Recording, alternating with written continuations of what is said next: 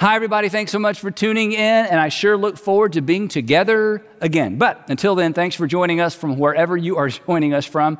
And for those of you who have allowed us to be your church while your local church is gearing up to reopen, we've enjoyed having you, and we hope that you will continue to join us from time to time. We will be here as long as you need us. Now, let's jump in to today's message. We're actually in part two of a four-part series entitled Leading Through, Three Essentials for Navigating Uncertainty. As we talked about last time, the past several months have been challenging for all of us. They've been brutal for most of us, right? Financially, socially, mentally, relationally. So consequently, there's a sense in which we're all picking up the pieces, trying to move forward the best that we can. But many of us, perhaps you, many of us are responsible for helping other people move forward as well, right? Family members, employees, team members, maybe some students, members of the community. So if you're a parent, a manager, a business owner, a coach, a mayor, maybe a member of a city council, people are looking to you for direction. They're looking to you for inspiration. And most importantly, they're looking to you for hope. And here's what we know as leaders. Leading under normal circumstances, that's tough enough, right? But leading folks through what we've just come through, not for the faint of heart. And I won't tell if you won't, but the people who are looking to us for leadership, they have no idea. They have no idea how unprepared we really are, right? We said this last time. We don't have all the answers, right? And we don't always know what to do. And there's a sense in which we're all just kind of making this up as we go along. At least I know I am. So there's no point in kidding ourselves, and there's no point in kidding the people who are looking to us for leadership. That uncertainty makes leadership uncertain. But uncertainty is a permanent part of life. In fact, it's a permanent part of the leadership equation. Uncertainty is why the world needs leaders. Uncertainty is why your family, your company, or your city needs you. So here's what we're doing. In this series, we're discussing three essentials for leading through times of uncertainty and disruption. These are non-negotiables. I think they're irreducible minimums. These are always important, but in times of uncertainty, they are more important than ever. So last week, we kicked things off with a narrative from the Old Testament that presented us with the big picture as it relates to our role as leaders and influencers. And we were reminded of this, that leadership is a stewardship. Leadership is a stewardship. It is on loan. It's an opportunity. It's a responsibility. We don't have people. We are responsible to people and for people. Leadership is the stewardship. And remember the second part of this? And it is temporary, right? The clock is ticking. Time will eventually run out on our influence, on our authority. Eventually, we either give it away or it'll be taken away. It's temporary because, well, we're temporary. And knowing that there's an expiration date should inform our posture and our tone and our humility as leaders. Leadership is a stewardship. It's temporary. And then here's the third part of our equation. We are accountable. Every leader is accountable to somebody. Every leader is accountable to somebody for how they steward or manage their influence. So if you're a theist, or more specifically, a Jesus follower, here's what we know. There's actually a divine component to this as well. So with that as the broad context, I want us to dive into the first of our three non-negotiables for leading in times of uncertainty. So here we go. Every leader exercises authority on two levels. One level is immediately apparent. One level becomes apparent. One level determines the leader's influence within a defined context, and the other level determines their influence beyond that context. Now, immediately apparent is what we're going to call our positional authority. Positional authority is like father, mother, a manager, owner, boss, executive, police officer, teacher, coach. We pay attention to those people because they have a position or a role in our lives. The second level of authority has nothing to do with a position. It has everything to do with influence. In fact, the people who have the most influence in our lives, often they have little to no actual official authority over us, right? It's just something about them that gives them influence in our lives. They have an authority that extends beyond a title or even a time frame. They have what we're going to call moral authority. They have moral authority because there's alignment. You've seen there's alignment between what they say and what they do. There's alignment between what they expect of us and what they expect of themselves. Moral authority is the credibility they've earned by walking their talk. It's the alignment between who they claim to be and who we discover that they really are. And moral authority, this is why this is so important. Moral authority equates to influence. When there's a difference, you know this, when there's a difference between what somebody says they're going to do and what they do, what they expect of us and what they expect of themselves, what happens? What do we lose? We lose respect. And consequently, when we lose respect, they lose influence. We are far more easily influenced. We are far more easily influenced by people we respect. And moral authority creates respect. It makes a person more respectable. It makes you more respectable. And when someone lacks moral authority, let's face it, it's hard to hear what they're saying. Not because of what they're saying, but because of who's saying it. For example, and this may be a bit painful, if you grew up with a parent who struggled with substance abuse, or maybe you grew up with a parent who had a gambling habit that undermined the stability of your home, you understand this, right? It was hard to take their advice. It was hard to take their discipline seriously, not because of what they said, but because of the decisions they'd made. So the bottom line is simply this. Positional authority provides a person with influence within a specific context for a limited time, supervisor, coach, boss, parent, officer, right? But moral authority provides a person with influence in a variety of contexts for an indefinite period of time. Moral authority, or the influence that we get from walking our talk, is always important, right? But it is more important than ever during times of uncertainty and disruption. Now, the Jewish scriptures, what we call the Old Testament, provides us with a ringside seat to the story of a leader, well, whose moral authority gave him extraordinary influence during a time of national instability and uncertainty. Nehemiah, who you're familiar with, Nehemiah was a Jewish exile who was living in Persia in the 5th century BC. He was the personal servant or attendant to King Artaxerxes of Persia, King Artaxerxes I. And by this time, when this story takes place, Israel had been a vassal state for about 250 years. They had no independence as a state for over 250 years. First, it was under the Assyrians, then the Babylonians, and now they're paying taxes to the Persians. And about 130 years before the incident we're going to look at today, about 130 years before this incident, Cyrus the Great, who conquered Babylon, and you'll remember Cyrus the Great from last week, Cyrus the Great, when he took over, he actually encouraged all the Jews living in Babylon to go home if they wanted to. He just said, hey, you can go back to the homeland. And a lot of them did, but a lot of them chose not to. And here's why. The Jews that had grown up in Babylon, this is 2 or 3 generations they'd been there, they just didn't feel much connection to the homeland. And Nehemiah's family was actually one of those families. So many decided to stay put in what was now Persia. But those families that did return to Judah, they had a terrible time. The nation had struggled economically and militarily for decades. The walls around the city hadn't been repaired since Nebuchadnezzar invaded the city like 100 plus years earlier.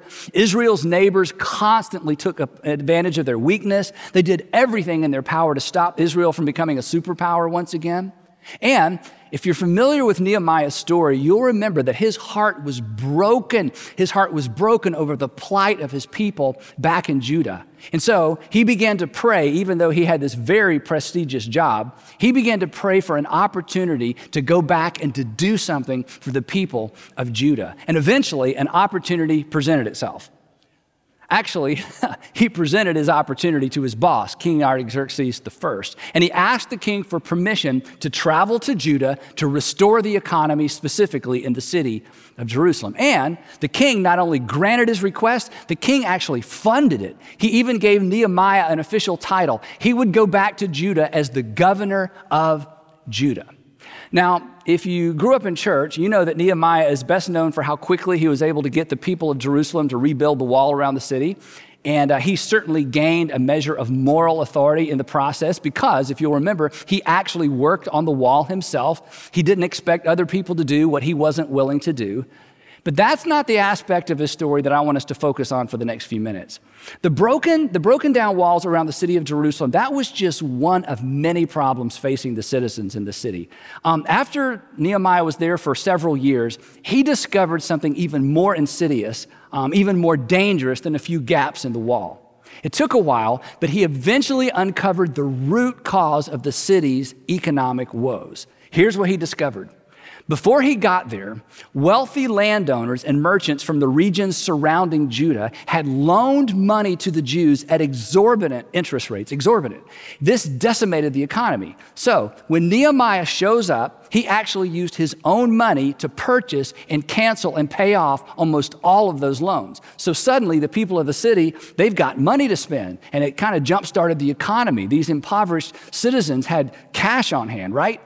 But as time went by, Nehemiah began to hear disturbing rumors, disgusting rumors. And after some investigating, here's what he discovered.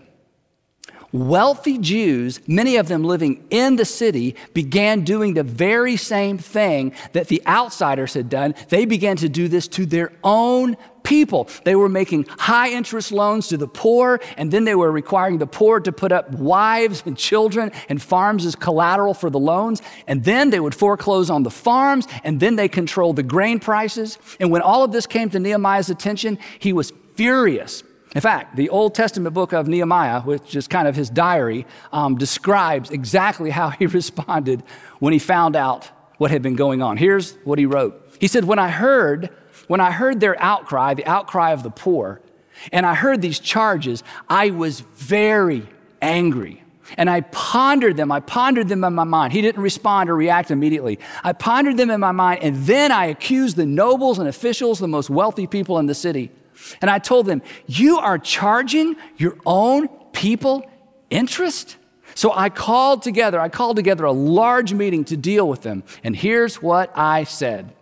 He said, as far as possible, we, talking about he and the folks that had come with him from Persia, we have bought back our fellow Jews who were sold to the Gentiles. He said, when I got here, the people of this city were in so much debt to outsiders, I used my own money to get them out of debt. I used my own money to do this. And now I find out that you are selling your own people. You're selling your own people only for them to be sold back to us. He'd already spent a fortune buying Jewish citizens out of slavery to foreigners, and now he's having to do the same thing all over again. But this time, he's having to pay off these loans that had been made by Jewish citizens, people right there in the community. He goes on and he says this, and this won't come as a surprise. They kept quiet. I bet they did. They kept quiet because they could find nothing to say. So I continued. He went on. He said, so I continued. What you are doing is not right. Shouldn't you walk in the fear of our God to avoid the reproach of our Gentile enemies? He said, do you not realize what you've done? Our neighbors are laughing at us. You've made us a laughingstock, in the region surrounding us. We're not even keeping our own laws. We're undermining our own economy. We're undermining our own security. But he's not done. He said, I and my brothers, the people that came with him, and my men are also lending money and grain, but let us stop charging interest. Now, according to Torah, Jews were actually encouraged to loan money to other Jews, especially to the poor, but they couldn't charge interest. And they were not allowed to take important property as collateral, like land or work animals. But these wealthy Jews were guilty of doing all of that. So Nehemiah points his finger and he says, look, give back to them. Give back to them immediately their fields and their vineyards, their olive groves and houses, and also the interest that you are charging them. They were basically just taking everything they could from these citizens. And how did they respond? Well, here's what they said. We will give it back, and we will not demand anything more from them. We will do as you say. Now, Nehemiah is no fool, and he does not trust them. So here's what happened next. He says, then I summoned the priests, and I made the nobles and officials take an oath. Basically, he made them swear on the Bible. That's kind of the modern day parallel to this. I made them take an oath to do what they had promised. And he said, I shook out the folds of my robe, and I said, in this way may God shake out of their house and possessions anyone who does not keep this promise. And the people did as they had promised. Just like that. They returned everything they'd taken, everything they'd stolen, canceled all of those loans. Now, if their response seems a little bit unrealistic, a little bit idealistic, like, yeah, that's what I would expect from a Bible story, you would be correct. But when you know the backstory, what was going on for all the years leading up to this encounter, their response makes a lot more sense. The reason Nehemiah's words carried so much weight was the way he had conducted himself for the 12 years he'd been back in the city of Jerusalem. His reputation preceded him. And his reputation stood in stark contrast to all the previous governors. Here's the reason his words carried so much weight. Moreover, he says, from the 20th year of King Artaxerxes, when I was appointed to be their governor in the land of Judah, until his 32nd year, that is 12 years, this is the way he's helping them understand the context. For 12 years, neither I nor my brothers ate the food allotted to the governor. Now, this is important. As the governor of Judah and as the governor of the city, basically, Nehemiah actually had a legal right to collect taxes for personal income. Plus, he was guaranteed a free allotment of food from the farmers in the region. And in his 12 years as governor, get this, he never once exercised those rights. He never once exercised that entitlement. He paid out of his own pocket. And this, was in stark contrast to the governors who'd come before him. In fact, this is what he says. He says, but the earlier governors, the governors before me, those preceding me, they placed a heavy burden on the people, and they took 40 shekels of silver, which was a fortune from them, in addition to food and wine. And not only the governor, their assistants, the assistants to the governors also lorded it over the people. That the previous governors had abused their authority. And the wealthy citizens, of course, had taken their cues from who?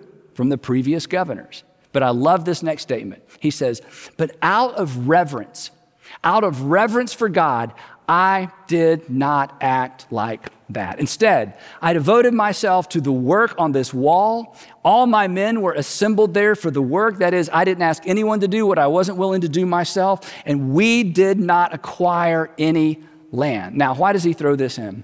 Property ownership in those days, it was a sign of power. And Nehemiah is saying, look, I didn't go there either. I did not enrich myself at the expense of the people. He did exactly what he came to do, rebuild the wall and restore the economy. He says, I never once demanded the food allotted or entitled to the governor because the demands were so heavy on these people.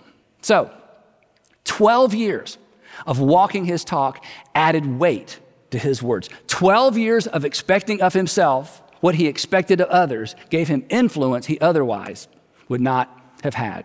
The life he'd lived, the decisions he'd made, his genuine concern for the people, his lifestyle, his lack of entitlement, all of this shamed the nobles into submission. Now that is good leadership. And that's the kind of leader we would like to follow. And that's the kind of leader we should all become. And it really goes back to this one idea, moral authority. It's a tricky thing. It's a tricky thing because it takes years to acquire, but it only takes one unguarded moment to lose. We're always one decision, one word, one reaction away from damaging the thing that gives us influence, the thing that gives us influence beyond our position. It's always important. Moral authority is always important, but it is absolutely an essential during times of disruption and uncertainty. And here's why. Because the people who look to us, especially right now, they want to know they can trust us. And you know this, trust is earned and trust is influence. Now, to bring this into sharp and perhaps uncomfortable focus, I want you to think about this. You don't respect your parents because of what they required you to do. Your respect or your lack of respect is determined by what they required of themselves, right? The life they lived. And the same is true for you. And the same is true for me.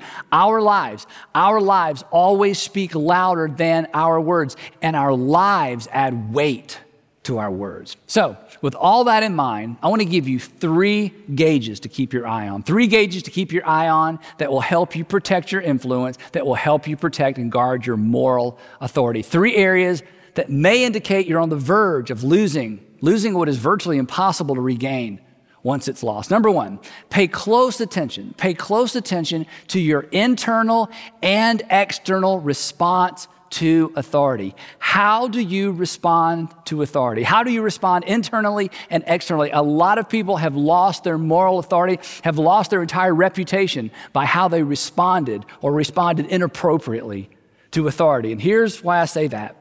If you consider yourself too important to be under, then you are probably too immature to be over. So pay attention to how you respond to authority. The second thing to keep your eye on is this, your sense of entitlement. Listen to the excuses you make to justify behavior that you would not approve of in other people. Imagine someone you respect, doing or saying what you're contemplating doing or saying. That has stopped me in my tracks more times than I can remember, and honestly, more times than I even want to admit. Along these same lines, many years ago, probably 30 plus years ago, author and financial advisor Ron Blue, some of you are familiar with Ron Blue, he gave me some extraordinary advice. Here's what he said. He said, Andy, never do anything you wouldn't want people to find out about, or that you wouldn't want to have to stand up and explain to your congregation. Never do anything you wouldn't want people to find out about, or that you wouldn't want to have to stand up and explain to your congregation. I'm telling you, that one piece of advice has caused Sandra and me to walk away from numerous opportunities and investments, none of which were illegal. But here's the thing. We don't want to do anything that undermines our influence with our children, our influence with you, our influence to our broader audience, all of which is a stewardship. And here's the thing about entitlement. You know this. Entitlement is a slippery slope. Maybe you do deserve it, whatever it is. Nehemiah deserved it, but here's the thing. If taking what you deserve, don't miss this, if taking what you deserve undermines your influence, your moral authority, think twice. Because odds are, whatever it is that you think you deserve, the day may come when you would be willing to return it for the influence and the respect you surrendered in order to get it. Last thing to pay attention to. Pay attention to those imaginary conversations. Your imaginary conversations that are an expression of frustration and anger. Your anger and frustration with people. It only needs to leak one time for you to lose your credibility forever, right? Because come on, I'm sorry doesn't erase anybody's memory. And when you do mess up, fess up, quick, own it. That's the only way to rebuild moral authority. Come on, we trust people who make mistakes. We do not trust people who make excuses. We don't trust them because we know they have their own best interest in mind. Moral authority, it's an essential during times of disruption and uncertainty. Now, to be clear, this is important. Moral authority is not an essential for leadership. You can lead without it. You can parent without it. You can manage without it.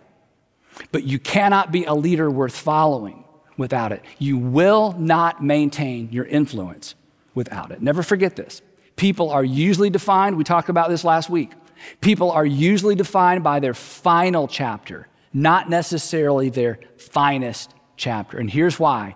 Because people are generally celebrated and remembered for their moral authority, not their positional authority. And the same will be true for you. Now, to help you remember this, here's a prayer that I've prayed for, again, 25 or 30 years. I bet I prayed this prayer at least once a day, sometimes multiple times a day. I just made this up. These are my words, but maybe this is something you want to carry into the week. Here's what I pray all the time. Heavenly Father, give me the wisdom to know what's right and the courage to do what's right, even when it costs me. Heavenly Father, give me the wisdom to know what's right and the courage to do what's right, even when it costs me.